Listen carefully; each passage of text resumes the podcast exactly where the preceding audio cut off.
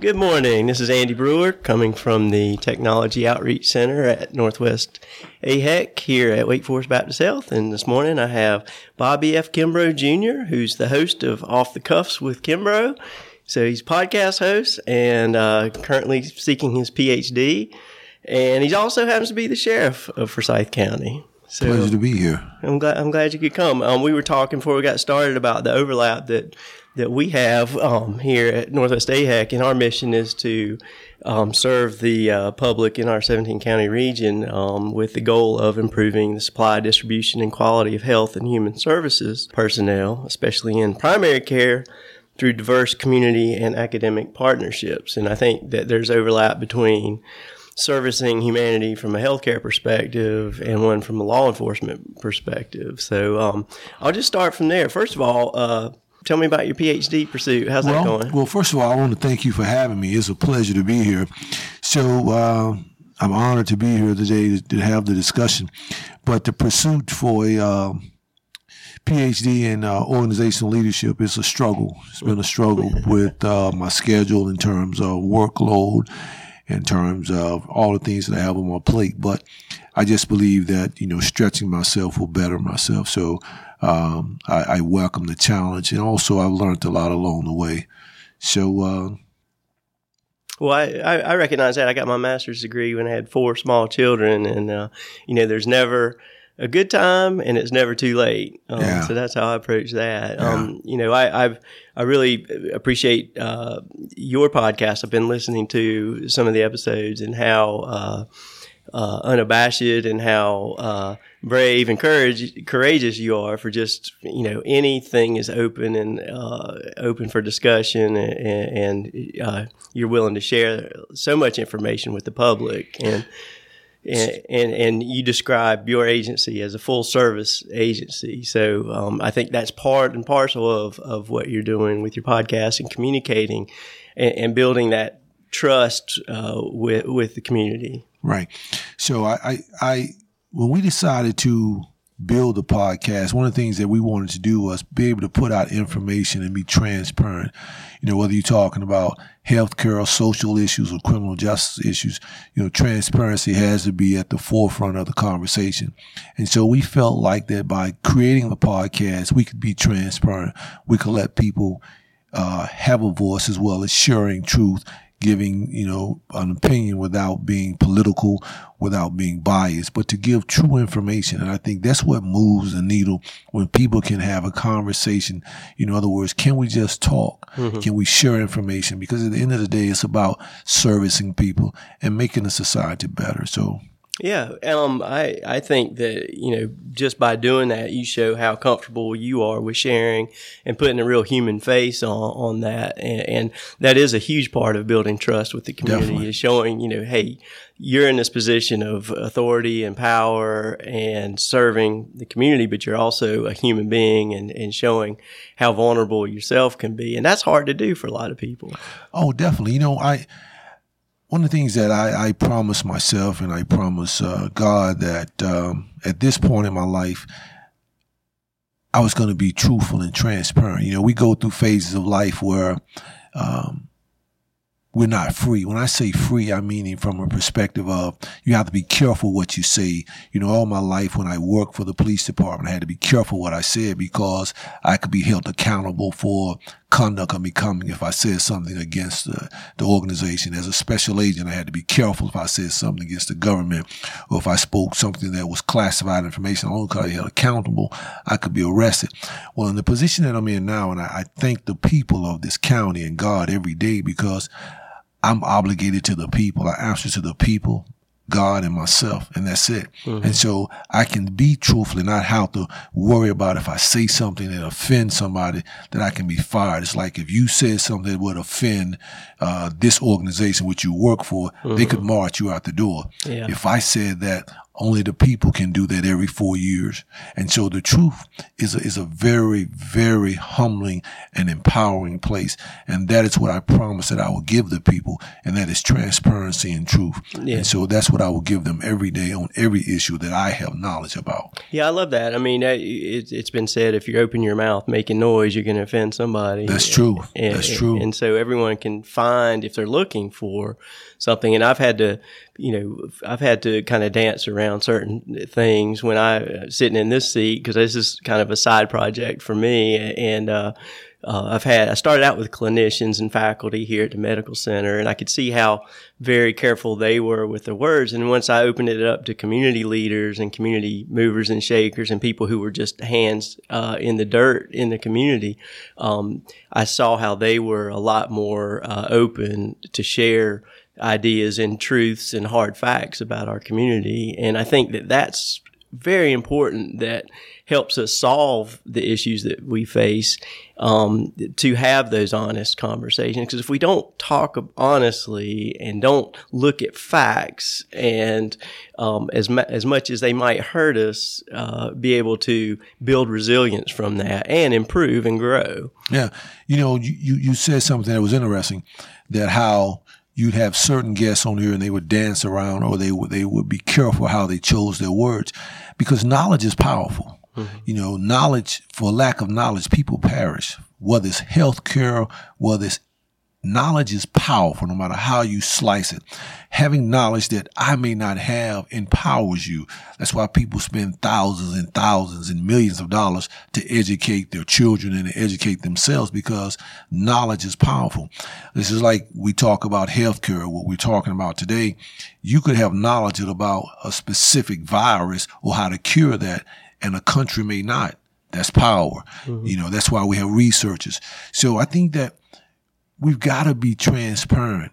You know, we we can't hold certain things from one another that whether it, it, enslaves us or whether it, it keeps us from being who we should be um, physically, mentally, and even from a health perspective. Mm-hmm. I think that's right. I love the quote from uh, Bob Marley: "Emancipate yourself from mental slavery," and that it starts. And I, I, love a lot of the things that you say in your podcast is individual responsibility, without question, and accountability, without and question. and some of, and you you prove that by your actions with the uh, what is it the BK. Uh, uh, branded for knowledge. Yeah, yeah, branded for knowledge, and just being that mentor and that role model, um, especially for young men who, who, who seem to be kind of the forgotten lot of our society. You know, where where everything's about empowering women to do women in STEM and right. and, and and and, building that up, which is sorely needed. You know, uh, and, and is a good thing, but we can't leave uh, a whole segment out. And I think yeah. that I think that it's great to have role models like yourself getting involved at that level to to share that message that knowledge is power and the in the best way to achieve that power that every one of us holds uh, is to accept personal responsibility and uh, use the truth to hold yourself accountable. And then I think good things come off of that. Oh, without question you know, I, I, always tell the story about I could have been a lot of things in life. I could have been, I could have been locked up. I, I could have been dead now. Uh, I grew up, uh, most people know I grew up in East Winston. I grew mm-hmm. up right across the street from Bloom Park, diagonally mm-hmm. across from Bloom Park. Uh, had great parents. Both of my parents uh, lived in the house with me.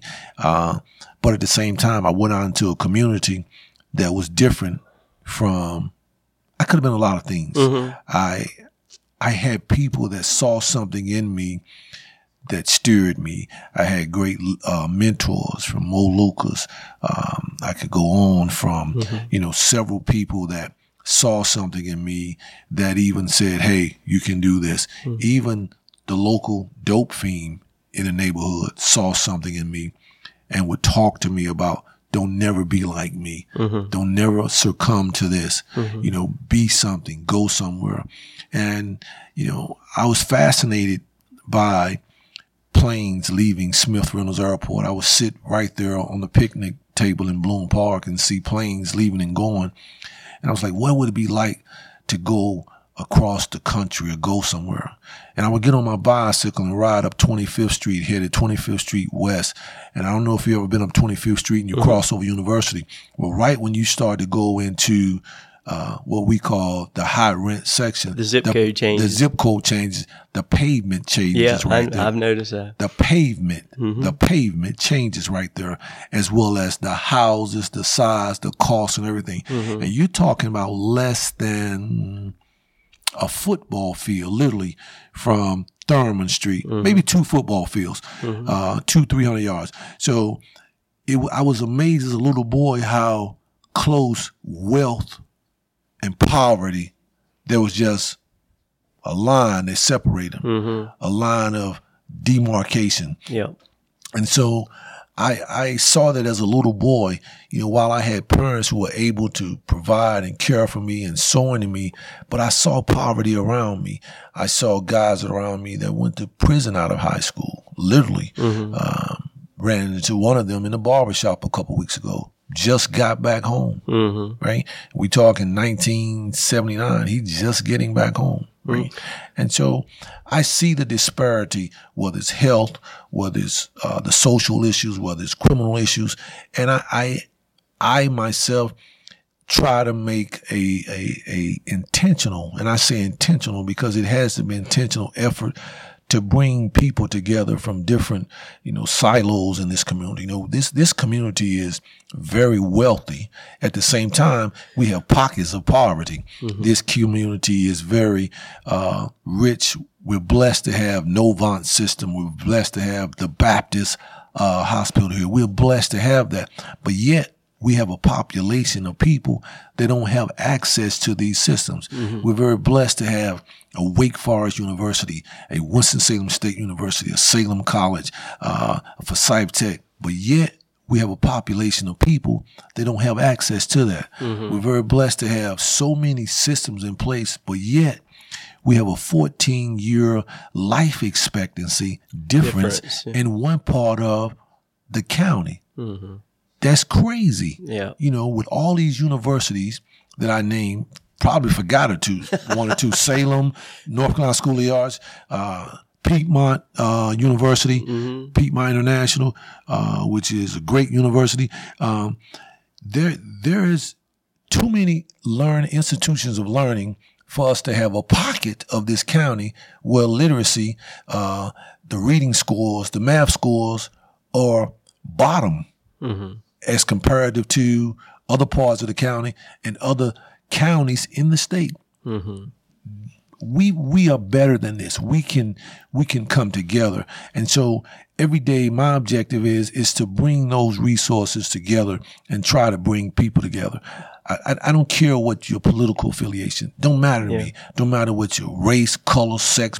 I don't care about that. Mm-hmm. What cares what I care about is the betterment of all of us. We in this together. Mm-hmm. If we ain't figured it out yet, shame on us. We are in this together as people, as human beings, as brothers and sisters from the human race. Bottom line. Yeah, amen to that. Um, there's a lot there you said. Uh, first of all, I wanted to start out with uh, the message that I think I got from one of the things you said is there's wisdom all around us. I mean, the the dope fiend who said, "Hey, you know, don't become like me." That was wisdom. He was sharing uh, with you in in his own way, and then uh, you know all the places you saw just watching the airplanes. I mean, that's wonderment. You know, you were wondering, you know, what is out there, and then the realization of the reality of uh, you know, crossing that pavement line where the asphalt gets real smooth, you know, um, and, and, you know, for those that don't know, Winston Salem is, uh, you know, we have 52, um, and that really divides. I mean, Winston Salem is still one of the most segregated cities, eighth, eighth in America. Yeah. So, so, uh, and there's been a lot of initiatives to, to, to blend that better. And I think, I think there's progress being made. And I'm, I'm, I'm the eternal optimist. So I'm going to, I'm going to err to the side of the good things things that, oh, that's going on, of course. And um, uh, uh, where was I going with that? Just the fact that um, the social determinants um, of health, which you pointed out very acutely with that statistic that there's a 14 year difference in lifespan if you're in 2710, whatever it is, to say 27106 or, or whatever. 27102.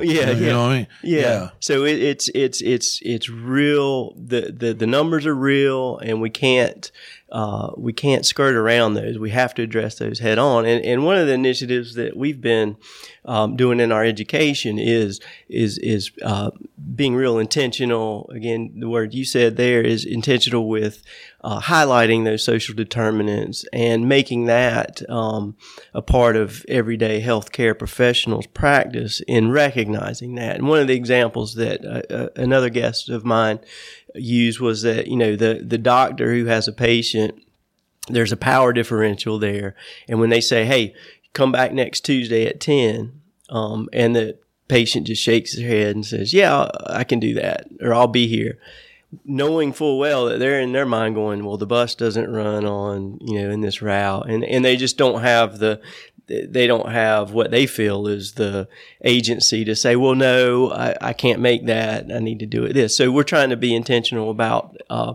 those uh, very well resourced uh, uh, clinicians, let's say, um, recognize that and be very int- uh, intentional about um, asking the questions that need to be asked to say, hey, um, I'm going to set up this appointment. Here's the time I have available.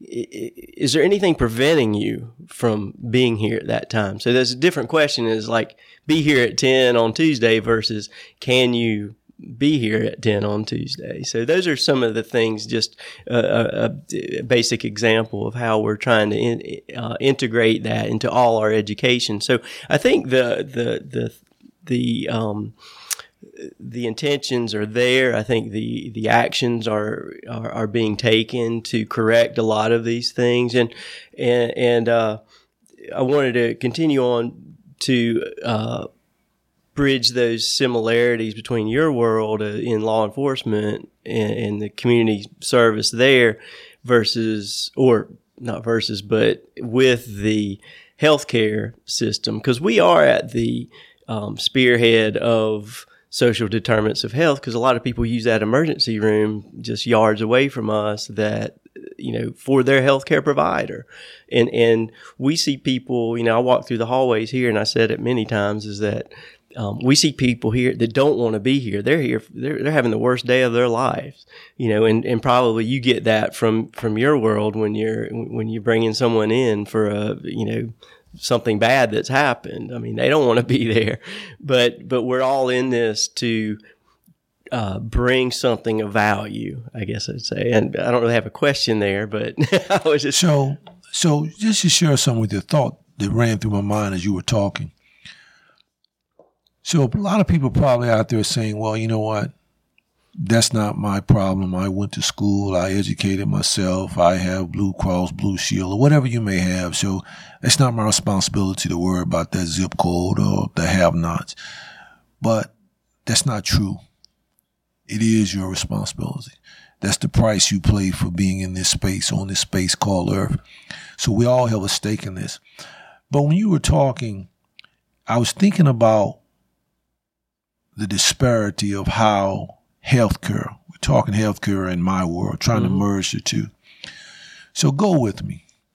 So you have a person who may have a mental health issue, right? That mental health issue causes them to to to uh, commit a criminal act, which becomes a criminal issue, which lines them up, winds them up in the detention center, mm-hmm. the jail. And so if we address the elements, most of the time we just pull the fruit and never address the root of the problem. Mm-hmm. Think about, just imagine this. So at the Forsyth County Detention Center, we average about seven to 800. I don't refer to them as inmates. I refer to them as residents and clients. We, we have about 800 averaging 750 to 800 uh, residents a day at the detention center. Mm-hmm. A lot of them have health issues, mental health issues. We have basically a small hospital within the detention center mm-hmm. to take care of the meds, to take care of uh, addiction issues. It runs the gamut, the gamut. And so the struggle that we deal with is trying to provide safe, secure place while housing those residents at the same time addressing health issues and mental issues that behavior issues, I should say, that had nothing to do with us. Mm-hmm. It's just that because we have been charged or we have the obligation uh, by law to provide uh, custody and service for them, we now have to take on everything that they bring with them. Mm-hmm. And so, one of the things that I have asked for and will love to have a conversation with the powers that be in the medical systems here, whether it's Novant, whether it's Baptist, to say, hey, how can you help us increase that mm-hmm. at the detention center? How can you send some of your resources to help us in this county? Help us with the Wellpath. Help us with all the things that we're doing to increase the service level that we provide. Mm-hmm. Right. But the, the pushback is, well, I don't want to go into that environment and provide medical care or medical service because there's a lot of liability in there. There's liability waking up every day in mm-hmm. this world. There's liability yeah. in crossing the street, mm-hmm. you know. So I, I think that we've got to move away from this. That's your problem. That's my problem. Right. Because there are so many systems in this society that if we brought them together, that's power in we. That's power in force multipliers. Mm-hmm. You know, there are some things that you have at Baptist and Novant that I don't have. There are some, when I was coming down the hallway walking into your podcast room, I saw more PhDs than I've ever seen in my life. That was just one hallway. That was one hallway, right? You you got a whole every door I passed was PhD, MD, PhD, nuclear this, nuclear, all kinds of uh, uh, disciplines, right? Imagine if some of that talent and some of that resource, we sit down at the same table. You know, we are sitting here now with a table that sits about seven people. Just imagine we brought some of those uh, thought leaders in healthcare, uh, behavioral. You know, we, right now we, we're actually making space. We're creating a behavioral unit inside of the detention center. Mm-hmm. Who would have thought that 20 years ago? Mm-hmm. Right? But imagine how strong that unit could be if I could get some help from Baptist, Novant. Mm-hmm. That's my plug asking for a little help. Yeah, right? yeah, yeah. Imagine how strong we could be with that unit. Imagine what groundbreaking we would do compared to any other thing that's going on across this country. Mm-hmm. If we came together and said, you know what, our medical care system here in this county, Baptist and Novant are going to chip in, uh, our, our, our, our resources and see how we can make that system better of taking care of the least of the people to, to bring them and to give them the care and behavioral, uh, uh, help that they may need. Mm-hmm. Yeah, that's that's interesting because when you said that about the you know you bring someone in, society kind of, or at least my mind, uh, I'll be honest and say you know okay the problem's been dealt with. They but, write them but off. it's just started it just it seems like yeah we forget about it. like okay well that person's taken care of and that's you know no that's just starting what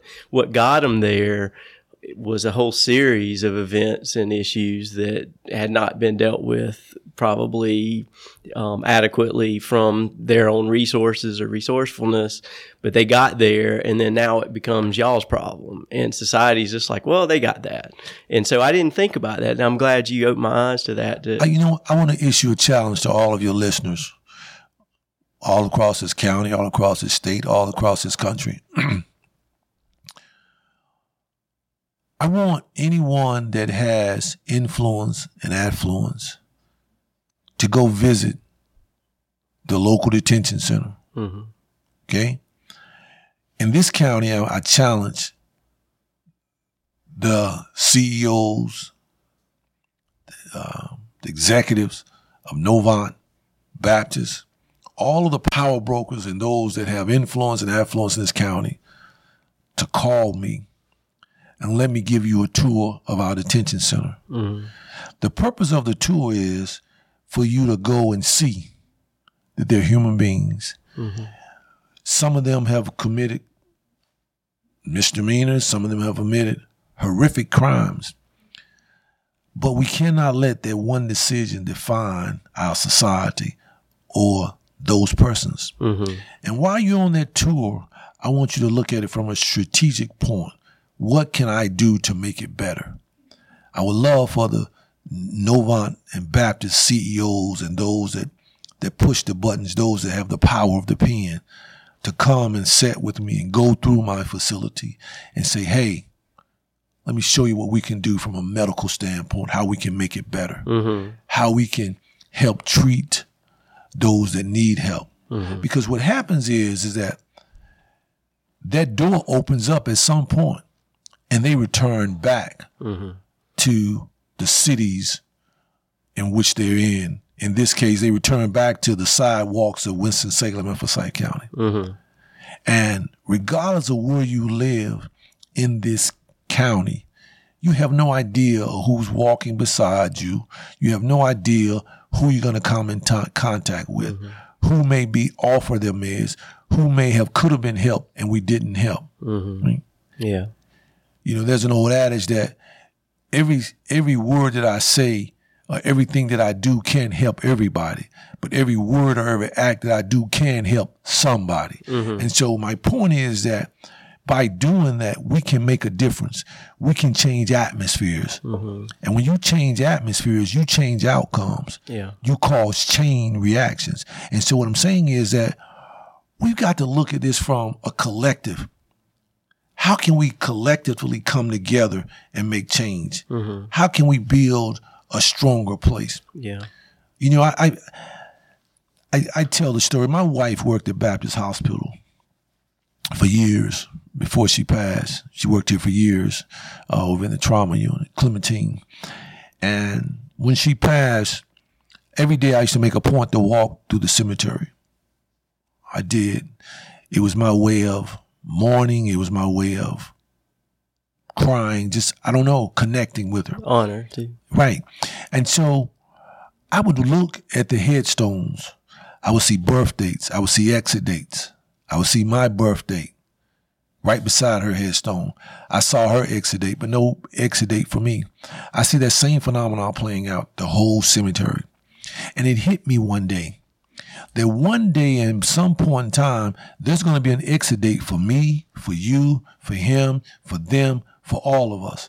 But the question I ask myself every day, how did and how will I live between that hyphen? Mm-hmm. How will I live between the dates? And so every day now that God gives me the opportunity to wake up, I try to make a difference in somebody's life. Mm-hmm. Because at the end of the day, at 58 years old, I've seen more years than I'm going to see. I doubt if I see, nor do I want to see 116, right? so my point is, what kind of indelible footprint can I leave now? Mm-hmm. What can I do to empower people? What can I do to speak truth to power? Mm-hmm. What can I do to make this place better? Mm-hmm.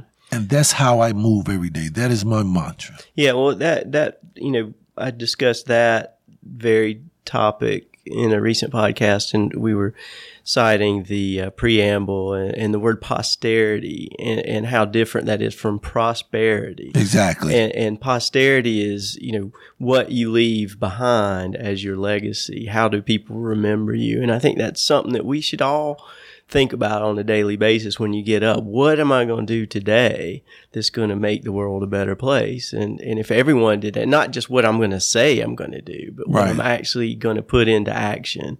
And I think there's a lot of talk about social determinants and, and uh, combating racism and empowerment and all these things, but um, you know, I think if we put all those words into real action, our communities would, would be way more healthy than they are. And, and that's a staggering statistic. You gave me about 800 residents a day at the detention center. That's a lot of people. I mean, who a, you telling? I mean, really, I mean, I see the numbers every day, but I, can I just go back to something you were talking about, about health? Think mm-hmm. about this. So if you don't have access to the system, you don't have funding, you you're poor, you you're mm-hmm. in a mm-hmm. poverty place in your life.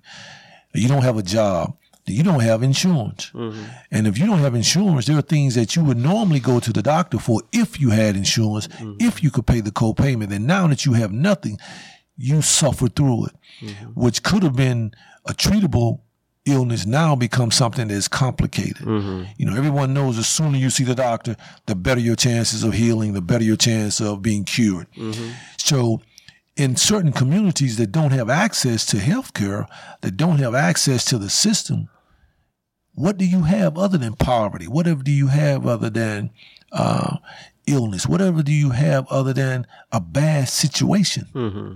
And so, you could have all the money in the world, but if you have poor health, yeah, yeah, I, I tell my kids that a lot. You know, give me health any day. Any health is the key. Yeah. If I got health, everything else I can get. Mm-hmm. If I don't have health, ain't nothing I can do.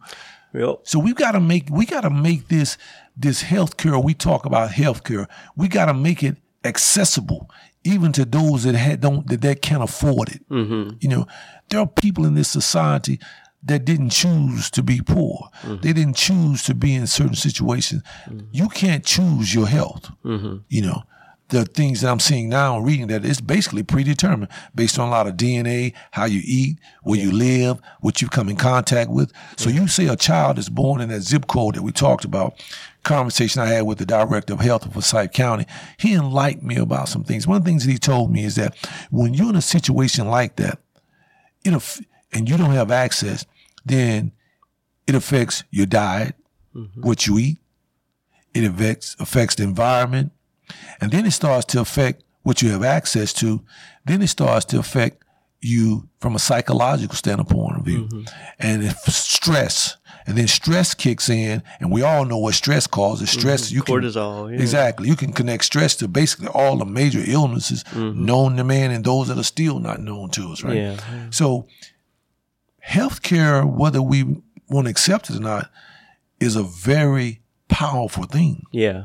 And imagine if you don't have it. Can you imagine living a life where you don't have insurance? There are people out there that don't have health insurance. Mm-hmm. There are people out there that are aching, that have issues, that dare not go to the hospital because they can't afford the copayment. Yeah. They can't afford a doctor's visit. Yeah. So, I mean, yeah, and it's not from a lack of resources from our country, you know. Oh, and that's that's that I think to me is the most egregious uh, thing and, and, action of our country that doesn't get doesn't seem to get the dialogue that it needs is that we can afford regime change wars across the world, but we can't afford to give our citizens health care affordably. And and that is a that's a sin. That's a real sin. It's the great to me, my opinion, I'm entitled to an opinion. You know, opinions like hard, good, bad, and different, some outdated, some, you know, but anyway, my opinion is it's the greatest country on the planet. Mm-hmm. I say that because uh, you know, I serve this country as a special agent. I've worked in other countries, I've been other places. Mm-hmm. Um, you know, people say all the time, you know, she ain't what she used to be, but she ain't what she could be, you know, mm-hmm. and she's better than what she used to be. So yeah. I, I, I, you know, I, I, think that we have all of the, the, the, the, the, the parts to be anything we want to be in this country. Mm-hmm. And if you just bring it back down to this county, uh, and I'm probably biased on this. To me, this is the, the greatest county in the in the world, as far as I'm concerned. You know, um, it raised me, gave me everything that I have and mm-hmm. everything that I need, and so but we can be better in this county. Mm-hmm. We have resources in this county that's unimaginable. Mm-hmm. Very wealthy county. Yep. Very wealthy. If we just bring from your silo to my side, I'll bring all these places and all our resources to the table mm-hmm. and let's set see how can we make healthcare better? Mm-hmm. How can we make the criminal justice system better? How can we make the educational system better? How can we make all the systems in our society, in our community better? Mm-hmm. If we did that, can you imagine the power if some of these entities in this community sat down together and funneled all their energy and resources on one particular project? Mm-hmm. Prime example of it. Particular school in this in this area. We adopted a school in this in this uh, county, North Hills Elementary. Mm-hmm. You know, we decided, hey, we're going to put all our resources in that one school. We start bringing attention to it, resources, raising money. We had people come in and join us. The Chris Paul Foundation. We had. Uh, a lot of people, well, all kinds of people from all over this community. Some gave money, some gave sweat equity to where we coming into that school, mentoring, doing things. There are a group of kids in there at that school that had never been outside of the county that are going to New York because the people helped raise money for them to go on a day trip. Mm-hmm. That was people coming together. That was Womble Bond Dickinson. That was all people from all graces to coming together, bringing their resources to make a difference. So now just imagine collectively if we did it on a larger scale, we picked a particular issue in this county and said, you know what? We're going to form a strategy. We're going to perform a, a plan to how we're going to change the narrative. Mm-hmm. There's nothing we could not do. Yeah, agreed, agreed. I, I you, you touched on some of those with your conversation with Reverend Ford about you know getting the faith communities and without question, and, yeah, and getting getting everything aligned to just tackle one thing. And one of the examples that came to mind was my friends in Davidson County who you know they they saw a need. They want they were big um, BMX and mountain bikers, yes. and they what they did was just start a trail initiative. They formed a, a community group. They went out and got some approvals from the from Davidson County, and they went built uh, bike trails. And what one of the uh, uh, one of the unforeseen consequences was that is now people were using those trails as exercise trails because it was safe and it was in a place that was well patrolled. Right. And it was people like every color of the spectrum doing it. And, and going back to social determinants, I mean, one of the things that's opened my eyes having these conversations is, I mean, I'm so, you know, uh, so clueless about the, these things when it comes from my lived experience because I can leave my front yard and I can go run five or 10 miles, feel perfectly safe. And, right. and, and, I just say, well, why can't everyone do that? Right. And, and the truth is, there are people that live in places where it's not safe to do can't that. do it. You can't do it.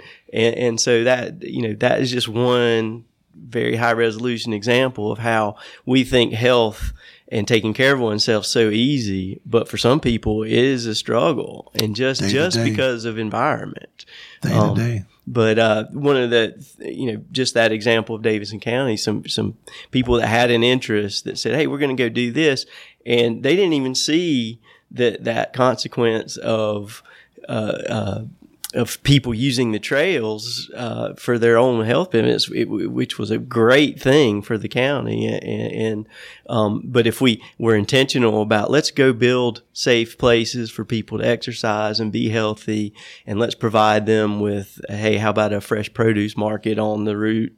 You know, all these things that that, that play into those healthy uh, behaviors and healthy lifestyles. And, and, and we, I think we, t- a lot of us take it for granted. Those of us with resources and and and uh, uh, well, I'll say it, privilege um, to to just live and exist and and use our agency without being in danger, without feeling unsafe. Um, I think if we uh, realized not everyone has that, and mm-hmm. we go mm-hmm. and put some of that energy into places that that don't, and try to lift lift that up as well. Um, we we have to. We have to. I mean, we. I'm just amazed what I see from day to day. Sometimes how when we bring all our resources to the table, and I keep harping on that because. Um, we have the ability to do a lot of things. A lot of times people say it comes down to dollars and cents you know. But a lot of times it don't make good sense. S E N S E, it don't mm-hmm. make, you know. Yeah. And so I, I question sometimes, you know, why does it come down to dollars? Mm-hmm. You can't take them with you. Right. It's not like there's a shortage of it. You know, we have the finances to do about anything we want to do in this county. Mm-hmm. Right. And so, um, I think that it's going to take people like you empowering people through your podcast. It's going to take people like you empowering people with the message. You know, sometimes, you know, you, you hear the truth from so many, so much that it causes you to think. At the end of the day, when you cause people to think and you cause people to start questioning, that's when the magic takes place. When you get people to take on a new mindset. Mm-hmm. You know, you can't run from this. We can't lock this problem up. We mm-hmm. can't handcuff it. We right. can't. Right. It's a social issue that causes criminal issues that causes so many other issues. Mm-hmm. It's a ripple effect. It's a continuum. A yeah. continuum. Yeah. And so we've got to address it at the root. Mm-hmm. Yeah, I, I, you know, and, and, part of that is is um, re-examining our language that that really biases how we see things. And one of those is like you say, residents or clients versus inmates. Because inmates, as soon as you say that word, we've checked out. Checked we don't out. care anymore. But if you say, uh, you know, currently. Uh, uh, involved with the criminal justice system, right. or you know, we're just calling clients. Right. Or, but but one of the um, one of the guests I have talked about harm reduction, and they give out needles to junkies basically. Mm-hmm. and we uh, that's a terrible word to use. How about uh, currently uh, drug use disorder right. i guess is the is the uh, pc term for that. But but that you know i never thought about that. Like you know in the medical world they say first do no harm well, how about reducing the harm that someone's already doing? I mean, mm. the, the, their their behavior is bad, but their intention is just to escape or feel better, or, or who knows what their intention is. We we can't read their minds, so we don't know. But we see their behavior as bad, and and instead of just locking that up, which we can't do to everything, you know, we need to treat it as first let's minimize the harm they're doing and then figure out how to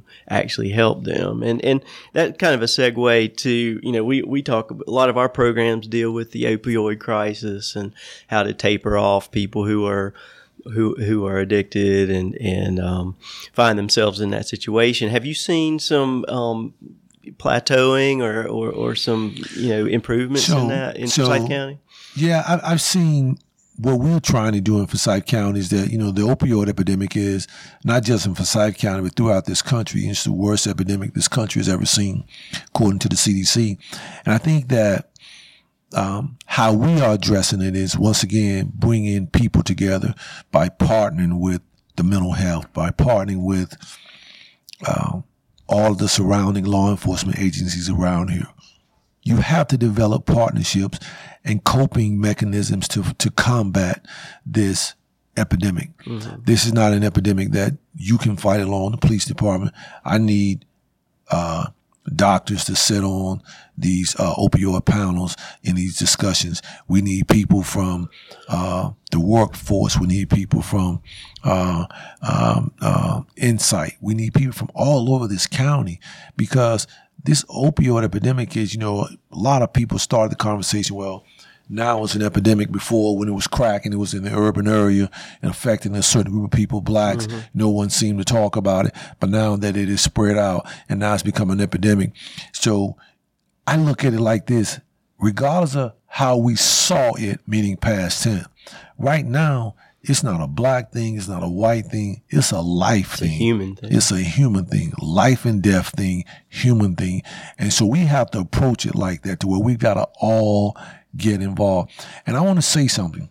We've got to be careful what you just said, how we say things, how we attach or describe something, mm-hmm. right? Because how I see you will determine how I respond to you mm-hmm. and what I'll do and how I will service you. Mm-hmm. So we can't look at people who suffer from an addiction as less than. We can't look at them as something that we want to discard because now once I see you, as you said, an addict or something like that, I start to, uh, I start to mm-hmm. shy away from it. We can't do that. Yeah. We've got to look at people regardless of where they are, the struggle that they have as human beings, and we need to try to help them and remove them from where they are. Mm-hmm. Because if not, you do them harm. Mm-hmm. Because once you start labeling people and, and assessing certain adjectives to them, mm-hmm. people respond to them. If I say you are this, then people start to respond to you a certain way. Mm-hmm. And then you start to respond to yourself a certain way. Yeah, I I, th- I, think that's right. I, and as you were talking there, I, I keep going back to this uh, this place of of responsibility and accountability, and maybe uh, the lack of mentorship in our communities, and, and like, uh, and what I'm getting at is is kids today kind of getting mixed messages of yeah they're supposed to become something, and, and you know if you don't go to college you're not going to make as much, and you know there's all these messages that kind of predefine what success looks like, but I don't think we're giving them the right message of you know, success uh, can be just, you know, take, you know, looking at your life and accepting responsibility and figuring out and being how to be resourceful mm-hmm. and how to use what's in the community right now not what it could be, but what it is right now, like the library where knowledge is just, uh, you know, you're ready to be unlocked and community leaders that are just hungry for more people to help and mentor. And, but I think that these messages, oh, the world's going to end in 12 years anyway. And, and, you know, I just think the media is poisoning uh, and, and, the pop culture is poisoning young minds to where they just feel hopeless and, mm-hmm. and, they and it leads them down the wrong path. And and what are your thoughts on on pop culture and and and just society messaging in our in our very consumer oriented society? I think that you know because of technology and the invent of the internet and so many systems, social media systems in our society, that we have created a lot of we have created a lot of new cultures. Mm-hmm. They have emerged. I think that we've got to figure out, regardless of what culture you may go down or what pop culture, we've got to have something that connect us, a blanket or something that makes us realize that we in this together. We can't continue to divide like we're dividing. Mm-hmm. I'm saddened every day when I see the country dividing, dividing, dividing, constantly dividing, people setting up on sides versus interest group versus what is right versus what is true. And so that bothers me. It does. But we've got to continue to fight the good fight. It's got to be people like you and me that, that believe that we've got to be able to sit. Can we just talk? Mm-hmm. Yeah, I th- I th- we can disagree. It's all right if we disagree. Right. But can we just talk? Can we walk away from the table respecting one another? Yeah. Can we walk away from the table without the venom, the hate? Mm-hmm. You know, I'll show you. Can we walk away from the table realizing that hey, we've got to figure out how to make this work together? Mm-hmm. Because what's happening in our society, what our children are doing now, is what they saw us do. All they saw growing up they're mimicking that now. They were children and now they're adults. Where did they get that from? They inherited a system, a culture, a way of life, values, morals that we showed them. Mm-hmm. In every generation, it keeps sparring in a different way. Mm-hmm.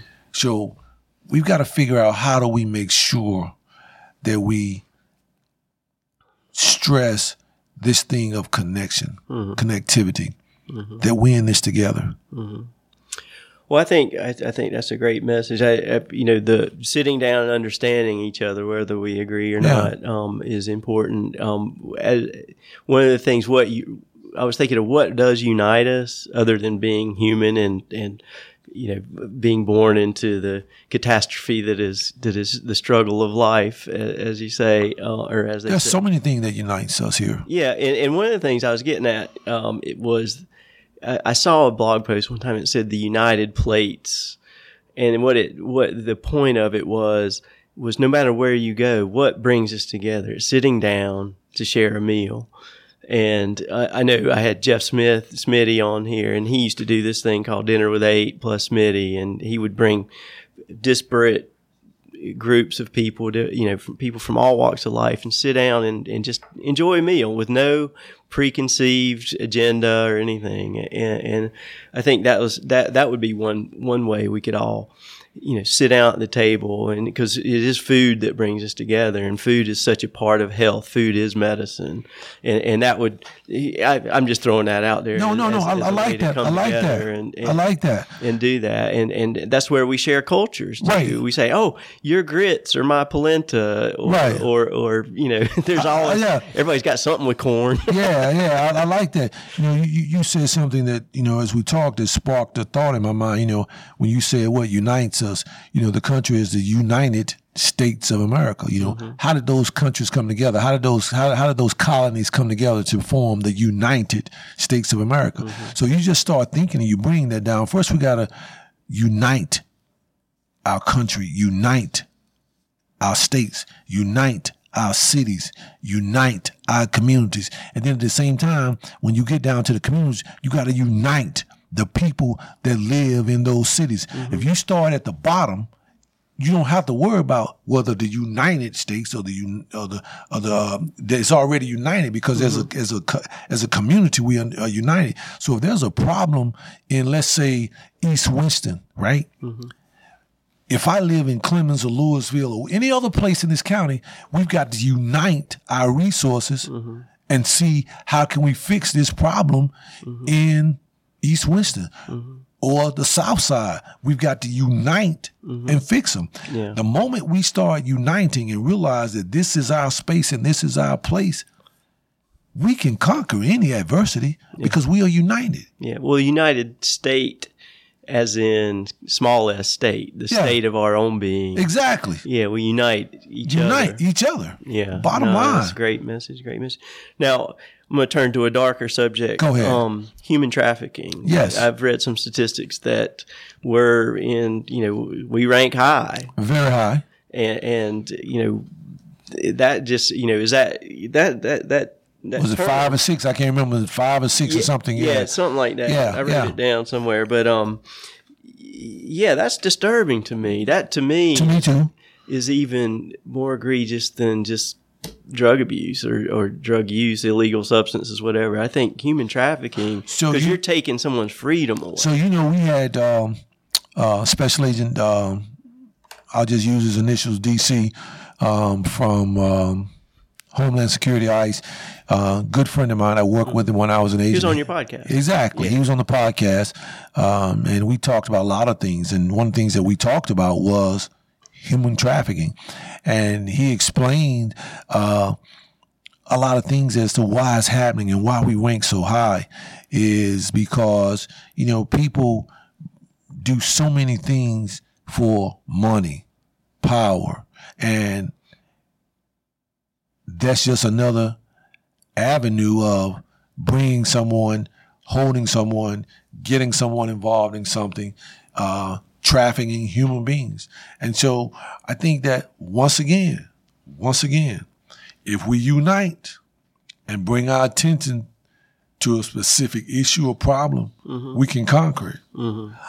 I think a lot of times we have just become so stagnated and inundated with problems to where we expect to hear them. You know, when I was growing up, if you heard uh, a homicide or a number of homicides that we've had you'd be appalled. You'd be outraged. You know, I grew up in an era where people um, didn't lock their doors. Mm-hmm. I've been in some parts of this in this state where the church is open mm-hmm. All week long and there's no one there. Yeah. Where people in certain communities could go into the church and pray if they wanted to, mm-hmm. sit, meditate, whatever, right? Mm-hmm. Now you wouldn't dare do that. Mm-hmm. You'd be scared somebody going to vandalize, going and steal something, steal the pews. I mean, all type, copper out of the wall, It's copper out of the wall, exactly, right? And so we have we we have got to realize that this society has moved in a totally different way than what it used to be, and we've got to realize that if we bring our attention together to address human trafficking, mm-hmm. to address the opioid, to address the health issues. Mm-hmm. We do it in fragmentation. You know, we'll put a little attention here, a little attention here, a little attention here, not enough resources, not enough money. Mm-hmm. Well, ain't nobody I know yet. But eventually, if you don't know somebody you that's will. been affected by the opioid crisis, you will mm-hmm. Come to a family near you soon. Mm-hmm. Trust me. And so, my point is that if we start to focus on an issue, you know, what comes to my mind as I was talking as a little boy, uh, in a science class, they used to have the microfine glass. I don't know if you ever had seen that experiment. And they would hold the microfine glass in the sun. We would go outside, right? And the teacher would say, move it around, move it around and it wouldn't do nothing. But then they take that leaf and you hold the microfine glass still and allow all that energy to come through the microfine glass and zoom in on that one, yeah. concentrate that energy in the one place. It would burn a hole through the leaf, mm-hmm. right? Yeah. What I'm saying is that if we concentrate all that energy in the one place and one space, all that resource, all that power in the one specific issue that we have, mm-hmm. we burn a hole through it. Yeah. We dissipate it. So how do we do that with human trafficking? so how we do that with human trafficking is that a lot of times people see something, know something, but won't say something, mm-hmm. right?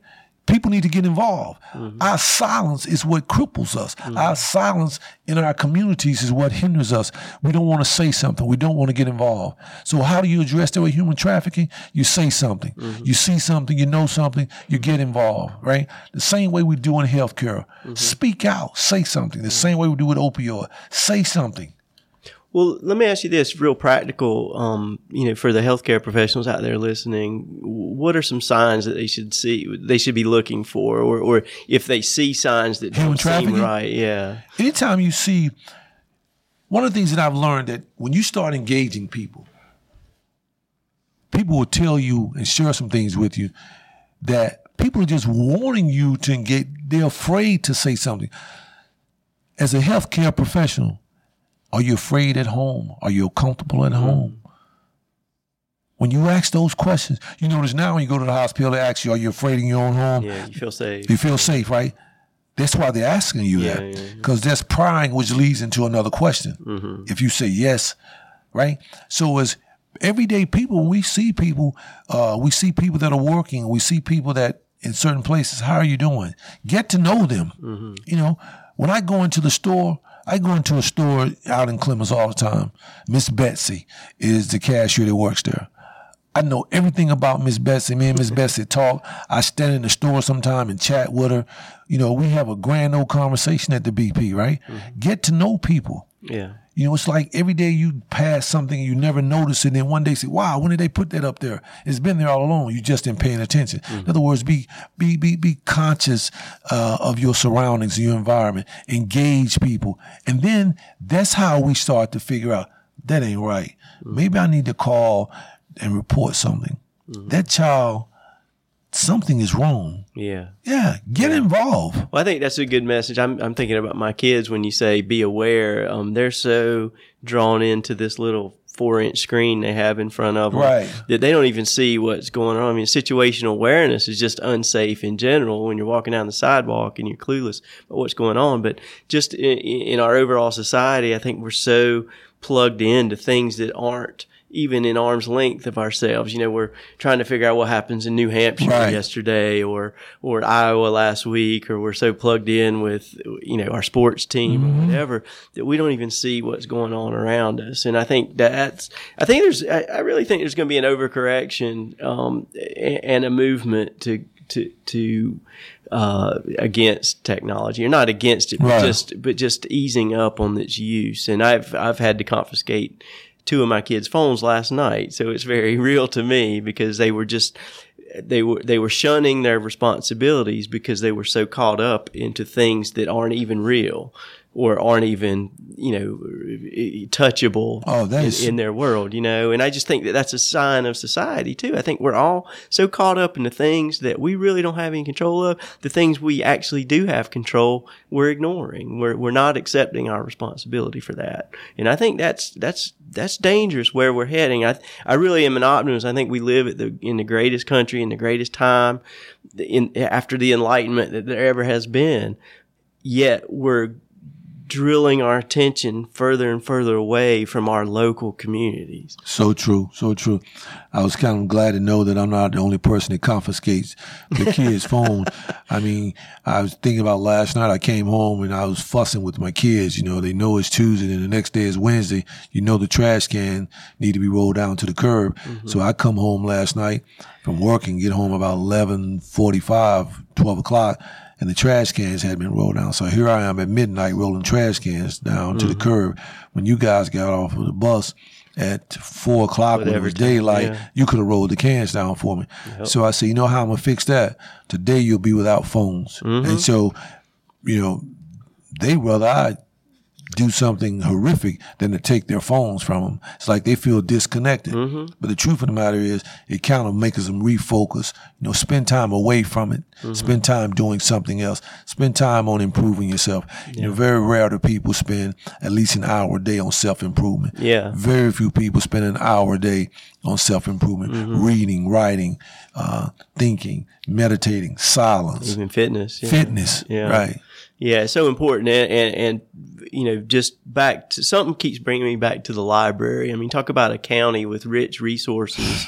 Our library system is incredible. I mean, that new downtown library is amazing, and every one of those books that contains these words that most kids today aren't even paying attention. It's like, well, this is boring. There's just words on the page. And it's like every one of those words is power because your mind is unlocking that. And when you're just watching videos on the phone or watching people goof on TikTok or whatever it is, you're, you're just, you're, you're dumbing yourself down. You're not unlocking your potential. And I just, I, I don't know. I keep coming back. At the health of community is so, uh, uh, reliant on the knowledge of the citizenry and we have such tremendous resource right there, accessible on you know the bus goes by there, the it's it's walkable. I tell you, you know it's it's it just pains me that that our kids aren't taking advantage of that, and and they're they're so so uh, consumed in their little screens that they don't see the value. I, I have to, since you said libraries, I have to give kudos and great respect to our county commissioners mm-hmm. uh, who have saw fit to make sure we had some amazing library, uh, county libraries. You need to see the one in Kernersville. Very nice. Uh, mm-hmm. They've done an outstanding job. So I must give kudos to our county commissioners who have made sure that our libraries are state of the art. Mm-hmm. So I have to thank them for that here in Forsyth County. But, uh, you're right. The library is free. Mm-hmm. Uh, a wealth, plethora of information, uh, resources, computers, all that you podcast need. studio, podcast. Yeah, it could change your life. Yeah, right. I mean, I, that's what I like to. You know, if there's any message I would, you know, for our listeners today, just know that there are resources out there that are free of charge that you could go do what we're doing right now. If you've got something to say and you you want you think it's it's something that you want people to hear, go do it. Yeah. You, you, I want to empower people to do that because knowledge is power, communication. I mean, I didn't know you before today. Right. Um, and, and I went and dove into your podcast and I learned a whole lot about you and, and just really appreciate how I vulnerable appreciate you are and how willing you are to share that with others and, and how m- important that is to build trust. Cause when, when I, you know, if I see the sheriff car pull up, you know, my bias would say, "Oh gosh, what's this about?" You know, but now it's like that's the sheriff. He's he's he's a human. He, he's a great guy, and he's he's doing all these things that that that really empower people, and, well, and not something to, to to shy away from. Well, I appreciate that. What I would tell you uh, is that I haven't always been willing to be vulnerable. I haven't always been willing to be transparent. But you know, you come to a place in life uh, you know, uh, Maslow talked about this thing of hierarchy of needs, and you come mm-hmm. to this place of self actualization. Yep. And I think that I finally reached that to where I know who Bobby Kimbrough is.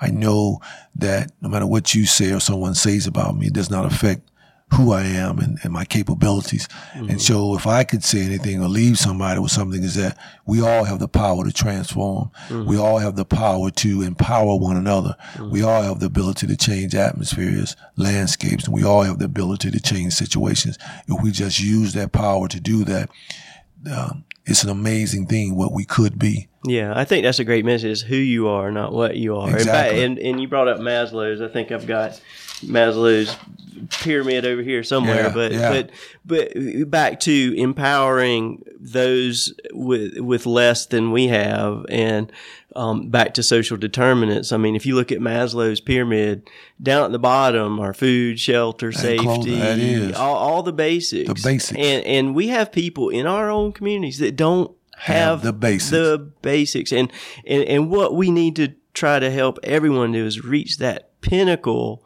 of the pyramid, the top of the, you know, where the eyeball is, where you can see that your purpose in life is to help others, to serve humanity. And, and, I'm blessed to walk these halls where there's PhDs, like you said, on every door. Every and door. There's, there's uh, 10 or 12 languages being spoken every day. And, and these people have dedicated their lives to the service of humanity. And it's a wonderful thing. And if we could all reach that point, what a wonderful world. And, and we just got to all know that there are people out there without the basic level of this pyramid that we all seek to to to climb up and push that stone up the hill. If you don't have the basics, you'll never have what they talk about self esteem. That's right, and self actualization. Yeah. If you don't have the basic needs of life, it affects your self esteem. And you can never know who you are. Exactly. You can never know who you are. Well, Sheriff Kimbrough, I really appreciate no, I you coming. I appreciate you. I, it was a pleasure meeting you. You're doing an awesome job. Keep doing what you're doing because you know that's where the magic is. Giving people true information, giving people information regardless of opinionated and regardless of a political affiliate, just giving people information, mm-hmm. causing people to think. And I thank you for doing what you're doing. Well, I appreciate I enjoyed it. it. Yeah, enjoyed I'd love to have you back. I mean, uh, there's, a hundred topics and a hundred questions that I know I didn't even get to. But, anytime. But we'll, we'll do it again. It. Let's do it. Thank you so much. Thank you.